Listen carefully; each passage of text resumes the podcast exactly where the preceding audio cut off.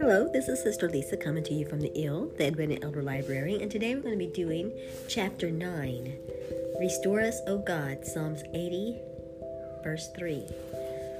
Meeting God in Holy Places, a devotional journey by F. LaGard Smith, illustrated by Glenda Ray. I was debating on whether to do this or not because I'm really fighting allergies or cold. But um, as the day progressed, I decided um, um, I need this. I need my devotional. I need to read this. I need this time.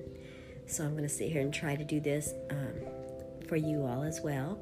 And I hope I don't regret this. I hope I don't sound really, really bad.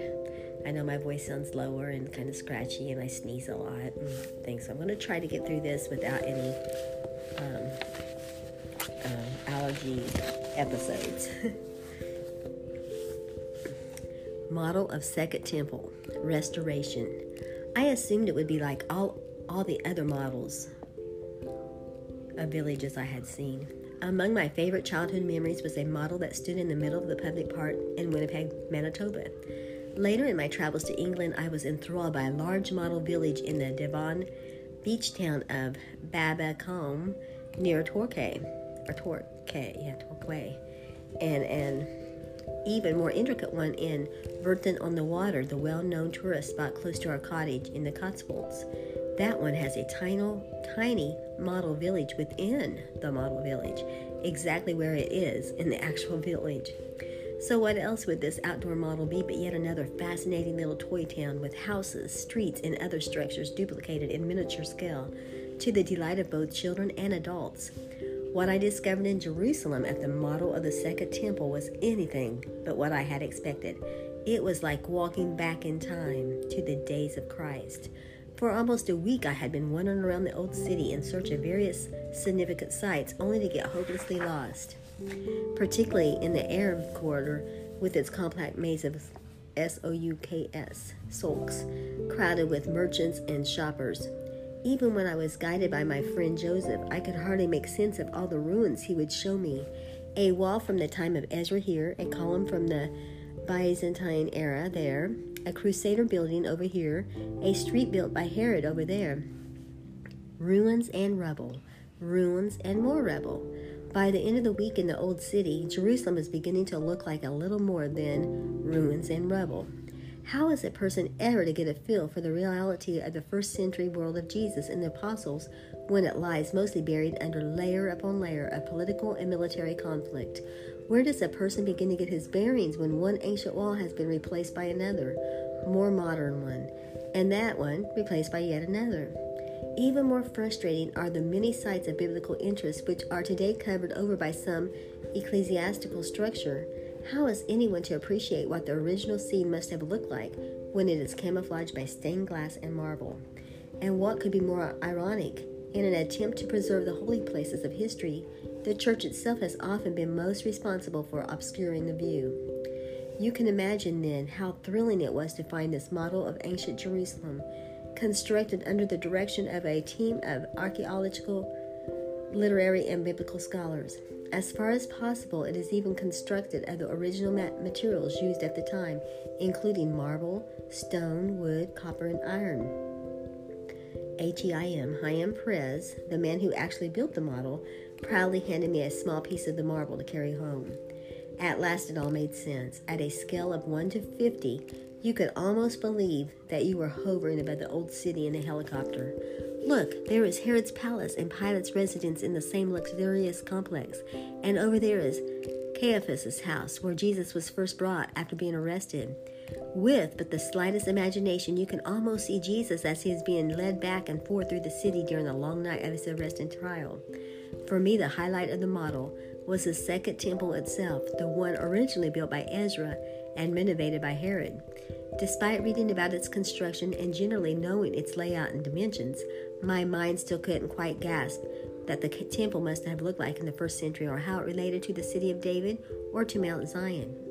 Perhaps nothing more obscures one's attempt to picture the second temple in its original state than a prior visit to Temple Mount, dominated as it is today by the El Aqsa Mosque and attention grabbing Dome of the Rock. without the model of the Second Temple to bring one back to first century reality, one might never fully appreciate how imposing the Second Temple used to be on that very site.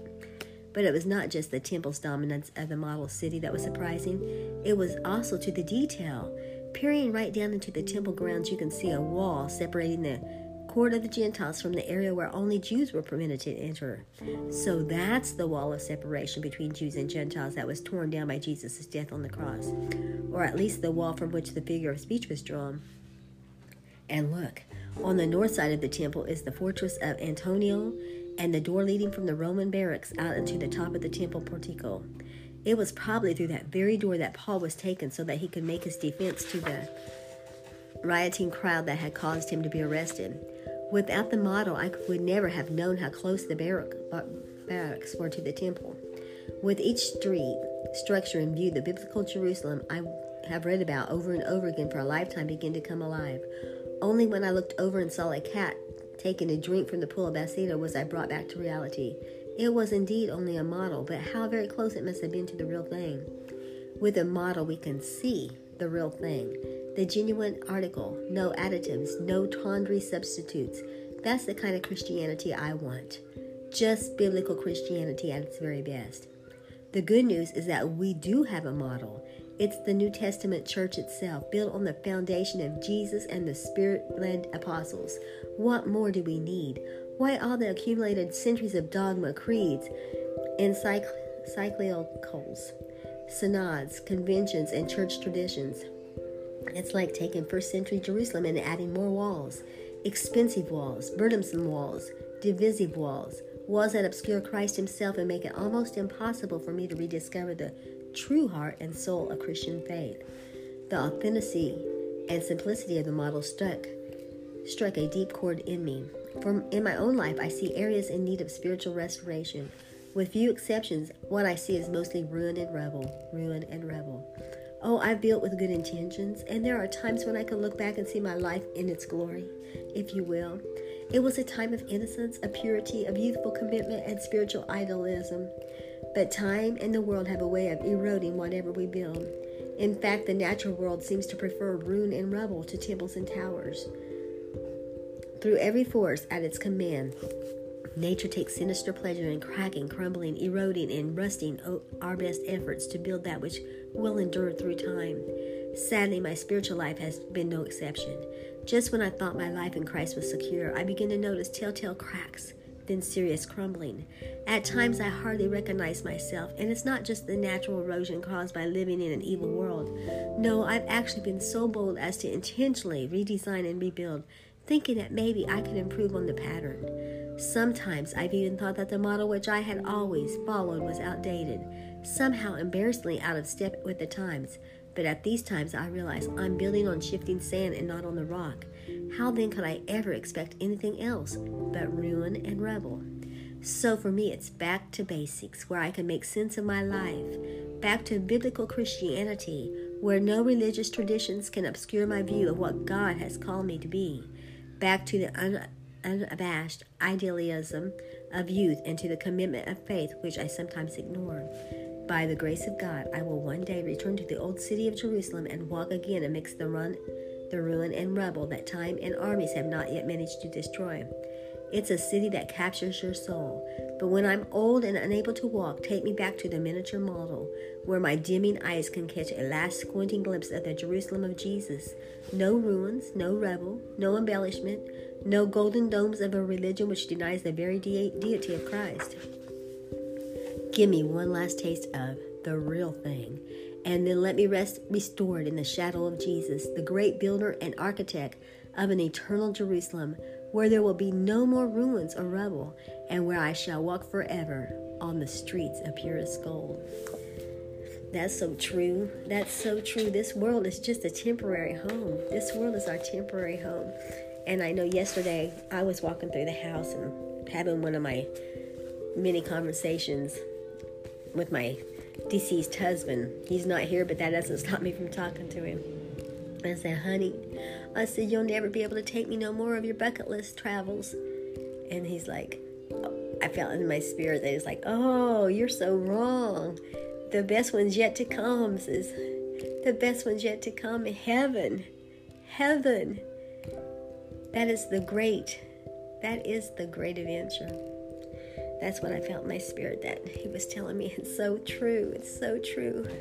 One more river to cross, one more mountain to climb, one more battle that I got to go through, leaving my troubles behind. One more battle with the devil, and I know he'll understand. I'm going through with Jesus, hallelujah, holding to his nail scarred hands. I'm holding to his nail scarred hands. Hallelujah. Well, God bless you all today. I made it through. I might not sound the best, but at least I made it through without having any attacks. So let's keep pointing others to the cross and let's just keep on learning about Jesus. I'm living, I'm loving, I'm living, loving, learning about Jesus. Amen. Bye bye.